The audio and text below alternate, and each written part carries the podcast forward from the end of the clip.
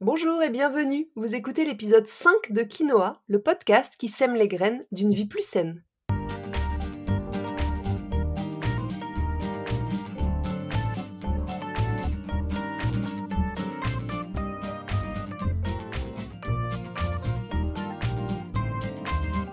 Je suis Julie Coignet, naturopathe et coach santé. Ma mission à travers ce podcast est de vous aider à retrouver ou à garder la santé en adoptant de nouvelles habitudes de vie plus saines et équilibrées. Chaque semaine, le jeudi, je vous propose de parler bien-être, forme et santé naturelle de façon simple et positive pour vous aider à reprendre votre santé en main. Si vous venez juste de me rejoindre, je vous souhaite la bienvenue et je vous conseille d'écouter l'épisode 0 dans lequel je me présente plus en détail et l'épisode 1 dans lequel je pose les bases de ce qu'est la naturopathie et de ce qu'elle peut vous apporter. Allez, c'est parti pour l'épisode du jour. Dans ce cinquième épisode de Quinoa, nous allons parler de la peau, le plus grand organe de notre corps qui mesure entre 1,5 et 2 mètres carrés. Quel est son rôle? Qu'est-ce qui accentue son vieillissement? Comment en prendre soin au quotidien? Et comment la préparer à l'été? Bien sûr, comme je vous le préciserai dans chaque épisode, les conseils que je vous transmets ici sont généraux. Ils s'adressent au plus grand nombre. Je ne tiens pas compte des cas particuliers qui sont le sujet des consultations personnalisées ou de ma méthode globale de remise en santé Good for Me. Avant d'entrer dans le vif du sujet, j'aimerais remercier toutes les personnes qui ont pris le temps de me laisser un petit commentaire sur iTunes. C'est hyper sympa et hyper important pour moi car ça me permet d'être plus vu et donc plus écouté. J'aimerais vous lire aujourd'hui celui de Christelle qui dit Merci Julie de prendre le temps de nous mener sur le chemin du mieux-être. Ces premiers épisodes sont passionnants et donnent vraiment envie de se prendre en main naturellement. Je viens de t'écouter en faisant une promenade dans la forêt et je sens que tu vas souvent m'y accompagner. Hâte d'écouter les prochains épisodes. Merci beaucoup Christelle, ton message me donne des ailes et vos messages en général me donnent des ailes. Alors je vais commencer cet épisode dédié à la peau en tordant un peu le cou à une idée reçue complètement fausse. Avoir une belle peau ne passe pas seulement par une parfaite routine beauté. Et oui, j'imagine que vous le savez maintenant pour la plupart, mais notre peau est le parfait reflet de ce qui se passe à l'intérieur de notre corps. Et hors problèmes spécifiques ou hormonaux ou effets secondaires de médicaments, elle s'entretient avec une hygiène de vie saine et une bonne alimentation. La bonne nouvelle, c'est que la peau a un fort et rapide pouvoir de régénération, puisque les cellules de la peau se renouvellent tous les 28 jours. Donc il n'est jamais trop tard pour prendre de nouvelles bonnes habitudes et ralentir le processus de vieillissement. Et même la plupart du temps, il ne suffit pas grand-chose pour limiter les dégâts. Commençons comme toujours par comprendre à quoi sert la peau et comment elle fonctionne. Comme je le disais en intro, la peau est le plus grand organe de notre corps avec une surface allant de 1,5 à 2 mètres carrés. C'est énorme. Et elle représente 10% de notre masse corporelle. On ne peut donc pas passer à côté. Elle enveloppe le corps, c'est une chose, mais elle est plus qu'un simple sac ou une enveloppe imperméable. C'est un organe à part entière qui fait l'interface entre notre milieu intérieur et le monde extérieur, et qui protège nos autres organes. Tous les 30 jours, donc environ, nous faisons peau neuve, et être bien dans sa peau n'est pas seulement une expression familière, mais bien une réalité. La peau a plusieurs fonctions. Premièrement, un rôle de barrière via la sueur et le sébum qui vont empêcher les bactéries pathogènes de s'installer. Deuxièmement, c'est une usine à vitamines. Par exemple, en puisant son énergie dans le soleil, elle va fabriquer la vitamine D qui est essentielle à la fixation du calcium sur nos os et à d'autres métabolismes. Troisièmement, la peau nous protège contre le soleil grâce au travail des cellules qu'on appelle mélanocytes. Sous l'action du soleil, elles vont donner naissance à un pigment, la mélanine, qui va foncer la peau et protéger nos cellules des rayons UV. Quatrièmement, la peau nous sert de régulateur thermique. Via la dilatation de nos vaisseaux et la transpiration, elle nous permet de réguler la chaleur du corps. A l'inverse, la vasoconstriction ou la diminution de la taille de nos vaisseaux et les poils vont nous protéger du froid. Mais la peau, c'est aussi un de nos cinq organes émonctoires. Elle va nous permettre d'évacuer les toxines acides par la sueur, donc en complément du rein et de l'urine. Si les reins ne fonctionnent plus suffisamment ou si l'organisme est saturé de toxines acides, les glandes sudoripares, celles qui fabriquent la sueur, prennent le relais et s'ensuit souvent des irritations cutanées, peau sèche, eczéma sec, pellicule. Et elle nous permet aussi d'évacuer les autres toxines qu'on appelle en naturopathie les cols ou les toxines colloïdales, par le sébum et les glandes cette fois-ci sébacées qui prennent elles le relais du foie. Un foie surchargé par excès alimentaire, médicamenteux ou hormonal aura pour incidence une peau grasse et éventuellement même des boutons quand les pores vont s'obstruer par un sébum trop épais. C'est dingue déjà toutes ces fonctions, non? Eh bien, c'est pas tout. La peau est aussi le lieu privilégié de l'expression émotionnelle. Tout ce qu'on ne peut pas dire avec des mots s'exprime très facilement au niveau de la peau. Elle traduit d'ailleurs souvent les difficultés de vécu par rapport au monde extérieur face à nos agressions ressenties. Et enfin, la peau est aussi l'organe qui nous offre le sens merveilleux du toucher. Elle nous permet de sentir la douleur, les plaisirs et les températures. Voyons maintenant comment fonctionne la peau et plus particulièrement le vieillissement cutané. Vieillir et avoir des rides, c'est normal, me direz-vous, mais vieillir beau et bien, ça serait pas un peu mieux? Sachez déjà que le patrimoine génétique est déterminant en matière de vieillissement cutané et de rides. Mais d'autres facteurs, internes et externes, peuvent agir comme des retardateurs d'âge ou pas. Commençons par voir les facteurs internes du vieillissement cutané. En tête de liste, comme souvent, on retrouve notre cher ami le stress. Le stress qu'on appelle ici le stress oxydatif. En fait, nos cellules sont constamment sujettes aux agressions oxydantes de ce qu'on appelle les radicaux libres. C'est des molécules qui proviennent naturellement du métabolisme de l'oxygène et de l'azote, mais aussi du tabac, d'une nutrition trop riche en graisse, de la pollution, de l'alcool, de l'exposition prolongée au soleil ou encore d'une intervention chirurgicale ou de la pratique d'un exercice physique trop intense. Lorsque la production de ces radicaux libres dépasse les capacités de défense de notre organisme, nos cellules subissent ce qu'on appelle un stress, un stress oxydatif qui va favoriser le vieillissement prématuré, leur vieillissement prématuré. La capacité de résistance des cellules est génétiquement déterminée, mais elle peut largement être améliorée par une alimentation riche en antioxydants. On en reparlera. Ensuite, il y a le vieillissement lié à la baisse de la sécrétion d'œstrogènes observée au fil du temps, et notamment à partir de la ménopause, qui provoque une diminution de la production de collagène et d'élastine, les substances qui sont essentielles à l'élasticité de la peau. Puis, on va retrouver le vieillissement cellulaire naturel, qui fait qu'avec les années, les mécanismes de maintenance de la peau vont s'altérer. Le rythme de renouvellement des cellules va ralentir, le derme perdre en élasticité, la peau est moins tendue et des rides se creusent. Voyons maintenant les facteurs externes du vieillissement cutané. Ils sont nombreux, mais je citerai en premier l'alimentation. Vous en serez douté, en général, et le sucre en particulier, qui en se fixant aux fibres collagènes et élastiques de la peau vont les détériorer. Notre peau va être moins souple, elle va vieillir plus vite. Le sucre, c'est vraiment notre ennemi numéro un. Quand on le consomme en trop grande quantité, il va avoir des effets inflammatoires sur le corps, et notamment sur les cellules de la peau, entraînant un teint terne, un vieillissement prématuré de la peau, l'apparition de rides, un relâchement cutané et un visage beaucoup plus fatigué. Rien de très sympathique. Manger trop gras n'est pas non plus un cadeau pour votre peau, qui se couvrira alors de boutons et de sébum. Les produits laitiers sont eux aussi à consommer avec modération et même à éviter complètement en cas de peau acnéique.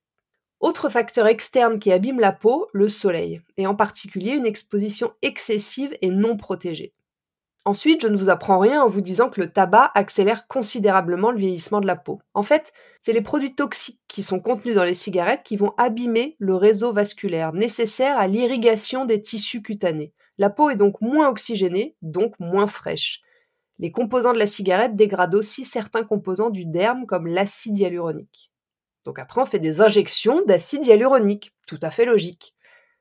Ensuite, la pollution atmosphérique va aussi accélérer le vieillissement de la peau, tout comme le manque de sommeil ou encore le manque d'hydratation cutanée, qui joue un rôle hyper important dans l'apparition des rides. Plus la peau est déshydratée, plus les rides vont être marquées. Et enfin, la peau va aussi réagir à un dérèglement hormonal, à la prise de la pilule, à la grossesse, à certains médicaments, à des intolérances alimentaires, à certains produits cosmétiques, à un déséquilibre émotionnel, comme on le disait plus haut, ou à la saturation des autres organes émonctoires qui sont en charge d'éliminer nos toxines. Par exemple, un système digestif en dysfonctionnement, un foie saturé ou des poumons fatigués, des reins en panne, tout ça va dériver sur la peau. Ça en fait des choses à prendre en compte, mais au final, c'est pas si compliqué à gérer.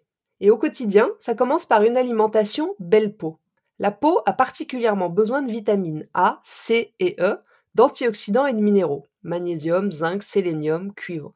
Donc pour lui donner tout ça, on va consommer un peu de légumes chaque jour en variant la couleur le plus possible pour varier les apports en vitamines et minéraux. Les verts, les épinards, les courgettes, la salade, pour leur chlorophylle qui va oxygéner les cellules. Les rouges, fraises, baies, betteraves, grenades, pour leurs antioxydants qui vont atténuer le vieillissement des cellules. Et puis les oranges, abricots, mangue, carottes, pour la carotène bien sûr, qui va illuminer le teint. Vous ajouterez aussi quotidiennement du bon gras dans vos assiettes pour aider l'hydratation en interne et l'élasticité de votre peau. et des oméga 3 en particulier, pour leur rôle anti-inflammatoire. Vous les trouverez dans les poissons gras, les oléagineux, amandes, noix, noisettes, les crustacés, les huiles de colza, de noix, de chanvre, de cameline, de lin. A l'inverse, essayez de diminuer les graisses saturées contenues dans les matières animales, les viandes grasses, les laitages et la charcuterie. Pensez aussi à boire suffisamment d'eau, comme on l'a dit déjà un peu plus haut, pour hydrater votre peau. Au moins 1,5 litre d'eau par jour, c'est indispensable. Ensuite, évitez tout ce qui peut surcharger votre foie. Alcool, cigarettes, excès de sucre raffiné, de gras, de laitage. Vous avez compris, une fois surchargé, votre foie ne va plus pouvoir éliminer et va dériver ces toxines vers la peau, faisant ainsi apparaître des boutons ou tout autre problème de peau selon les personnes. Je vous invite aussi à faire une cure détox régulièrement pour remettre les compteurs à zéro, pour votre santé en général bien sûr, mais aussi pour repartir sur de bonnes bases, et parce que c'est important de drainer les reins et le foie régulièrement. Encore une fois, parce que sinon, ils dérivent vers votre peau, pour éviter donc qu'ils saturent et que votre peau en subisse les conséquences. Pour les reins, il suffit en général de boire un peu plus d'eau que d'habitude. Le foie, par contre, lui, il a souvent besoin d'un petit coup de pouce. On peut l'aider avec des plantes comme l'artichaut, le radis noir, le chardon-marie ou encore le desmodium. On adaptera en fonction des cas. Et puisqu'en naturopathie, nous abordons toujours l'individu dans sa globalité et dans l'intégralité de son hygiène de vie, on pensera aussi à prendre l'air le plus souvent possible et au plus près de la nature pour s'oxygéner, à dormir suffisamment pour que la peau puisse se réparer pendant la nuit, à nettoyer et nourrir sa peau au quotidien, plutôt avec des produits naturels, et à éliminer les cellules mortes qui s'accumulent à la surface avec un gommage, environ une fois par semaine, il vous donnera bonne mine, il réveillera le teint, il activera la microcirculation et il favorisera la synthèse de collagène, notre antiride naturel. En complément à tout ça, il peut parfois être utile de faire une cure de compléments naturels pour aider un peu. Alors voici les principaux éléments indispensables pour une belle peau. Le zinc en priorité, c'est l'allié indispensable de la peau. Il favorise la cicatrisation et il intervient dans toutes les infections de la peau, acné, psoriasis, en limitant la réaction inflammatoire. Il aide aussi pour la sécheresse cutanée et la perte de cheveux. Vous pouvez en faire une cure, où vous en trouverez en grande quantité dans les huîtres, le germe de blé, les algues marines, le jaune d'œuf, les poissons gras, les lentilles et aussi les graines de tournesol. Ensuite, vous avez l'huile d'onagre. En complément, c'est top pour la peau parce que très riche en acides gras essentiels et en vitamine E. L'huile d'onagre va lutter contre le vieillissement, les rides et redonner de la souplesse à la peau. Elle est très hydratante. Elle va aider à lutter contre le dessèchement de la peau, elle va aussi retendre les tissus et raffermir les épidermes fatigués. Vous pouvez la consommer en gélule ou en usage externe en huile. C'est idéal pour les peaux sèches mais aussi pour les peaux grasses parce qu'elle régule aussi la production de sébum. Toujours dans les huiles, je recommande souvent aussi l'huile de bourrache. La bourrache, même au sens large parfois la bourrache en infusion, mais là on va parler de son huile pour sa teneur en acides gras essentiels. Pour conserver une belle peau jeune, elle va atténuer les rides et les vergetures. Elle est efficace pour les dermatoses et les sécheresses cutanées, l'eczéma, le psoriasis. Si votre peau est particulièrement sèche, vous pouvez faire une cure d'huile de bourrache en gélule, 1 gramme par jour pendant les repas, pendant 30 jours par exemple. Et toujours dans les huiles, celle de Nigel est canon en application locale pour apaiser les démangeaisons dans les cas d'eczéma sec, de psoriasis ou autre. Après, je suis aussi très fan de la spiruline, pour tout un tas de raisons, mais dans le cas de la peau, parce qu'elle contient tous les acides aminés, les oligoéléments, les antioxydants, les minéraux et les vitamines qui vont freiner le vieillissement cutané et booster la production de collagène. Et en plus, elle est hyper antioxydante de par sa forte teneur en chlorophylle. Elle permet la régénération des cellules et l'élimination des toxines. Donc elle permet la détox et elle va ralentir le vieillissement de la peau. Tout ce dont on a besoin pour avoir une peau plus belle, moins sujette à l'acné et un effet bonne mine naturelle. Vous pouvez aussi faire des cures d'oméga 3. Ils sont hyper nutritifs pour la peau. Ils vont renforcer et protéger contre les maladies de la peau si c'est pas d'origine hormonale bien sûr. Ils ont aussi un effet antiride et ils vont aider la cicatrisation des brûlures cutanées. Vous pouvez les prendre en cure, mais vous pouvez aussi tout simplement booster votre apport via l'alimentation, comme je le disais plus haut, en consommant plus de petits poissons type sardines, harengs, maquereaux, des huiles de lin, chanvre, cameline ou encore des oléagineux, amandes, noix, noisettes. Et puis pour lutter contre le stress oxydatif dont on parlait plus haut, vous pouvez aussi faire des cures régulières d'antioxydants pour aider votre corps s'il est dépassé par la quantité importante de radicaux libres. Et pour finir, la plante de la peau, c'est la bardane. Anti-inflammatoire, antioxydante et adoucissante, la bardane, elle stimule le foie et l'activité rénale, elle soulage la peau en évacuant les toxines. Elle assainit aussi les pores grâce à son action antimicrobienne et elle régule la sécrétion du sébum, et donc aide à purifier les peaux grasses. Buvez 2 à 3 tisanes par jour peut aussi aider contre l'acné. Alors pour savoir quelle marque en particulier de produits choisir, n'hésitez pas à me contacter sur Instagram par message privé. Je vous donnerai les produits que je recommande. Après, pour savoir comment régler vos problèmes de peau spécifiques, acné, couperose, eczéma ou psoriasis, prenez plutôt rendez-vous pour une consultation personnalisée. Avant de finir, chose promise, chose due, je vais vous donner mes petits conseils pour préparer votre peau à l'été, enfin au soleil plus exactement. Premièrement, il me semble que c'est du bon sens, mais je préfère le redire, mes conseils ne vont pas remplacer une exposition raisonnée au soleil, pas donc aux heures les plus chaudes, et puis une bonne crème solaire. Ensuite, pour préparer votre peau, soit parce qu'elle est très claire, fragile, ou alors pour bronzer plus vite et le garder plus longtemps, vous pouvez booster à fond votre consommation d'aliments riches en bêta-carotène comme la carotte, la mangue, la patate douce, l'orange, les abricots, la tomate aussi si vous la digérez bien. Ils vont favoriser la production de mélanine, la mélanine, c'est elle qui va foncer la peau et nous protéger du soleil. Donc ils vont à la fois protéger votre peau et vous donner directement un effet bonne mine, une sorte de pré-bronzage en quelque sorte. Ensuite, buvez des jus pressés à froid pour tous les bienfaits, les nutriments qu'ils vont vous apporter.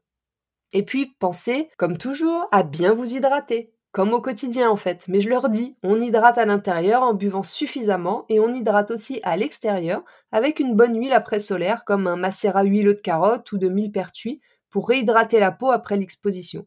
On peut aussi penser au gel d'aloe vera en cas de coup de soleil. Vous pouvez aussi faire une cure de vitamine C. Elle va réparer les effets du soleil et surtout elle va favoriser la production de collagène. Alors prenez du camu camu, du persil, de la cérola, des fraises. Faites aussi des gommages, comme on le disait pour le quotidien, mais ça permet un bronzage plus uniforme et durable, ça élimine les cellules mortes. Vous pouvez faire très simplement avec du miel ou une huile végétale d'amande douce ou de jojoba, dans laquelle vous allez ajouter un peu de sucre ou de poudre d'amande, et voilà, votre gommage est fait. Enfin, tout particulièrement pour les personnes qui ont la peau sensible, qui ont des plaques ou qui réagissent beaucoup avec des boutons au soleil, mais aussi pour toutes celles en fait qui veulent bien préparer leur peau au soleil, je recommande l'urucum. C'est une plante qui est issue d'Amazonie, qui est à la fois un antioxydant très puissant, 100 fois plus riche en bêta-carotène que la carotte, et qui contient du zinc, du cuivre et du sélénium. Bref, le super cocktail pour la peau. On le trouve en poudre que vous pouvez consommer dans vos jus ou dans un verre d'eau ou alors en gélule. Moi, je le prends un mois avant l'exposition au soleil pour préparer ma peau, pendant les vacances pour la protéger du soleil et puis un mois après pour prolonger le bronzage. Voilà, l'épisode 5 de Quinoa touche à sa fin. Je vous remercie de m'avoir écouté jusqu'ici, j'espère que vous l'avez apprécié et qu'il vous aura donné envie de cultiver les graines d'une vie plus saine. Si c'est le cas, parlez-en autour de vous et laissez-moi un avis avec 5 étoiles sur iTunes. C'est vraiment le meilleur moyen de me soutenir et de promouvoir mon podcast. Vous retrouverez les résumés de mes conseils dans l'article de blog que j'ai dédié à l'épisode sur mon site juliecoignet.com. La semaine prochaine, nous parlerons de l'alimentation vivante, qu'on appelle aussi l'alimentation haute vitalité. Qu'est-ce que c'est? Quels sont les bienfaits de cette alimentation? Comment améliore-t-elle notre état général et est-ce que tout le monde peut en profiter? Je vous réponds jeudi prochain. En attendant, si vous voulez me faire un petit coucou ou échanger, je vous invite à me rejoindre sur Instagram juliecoignet underscore naturopathe. Et n'oubliez pas, comme le disait très bien l'abbé Pierre, il ne faut pas attendre d'être parfait pour commencer quelque chose de bien. À bientôt!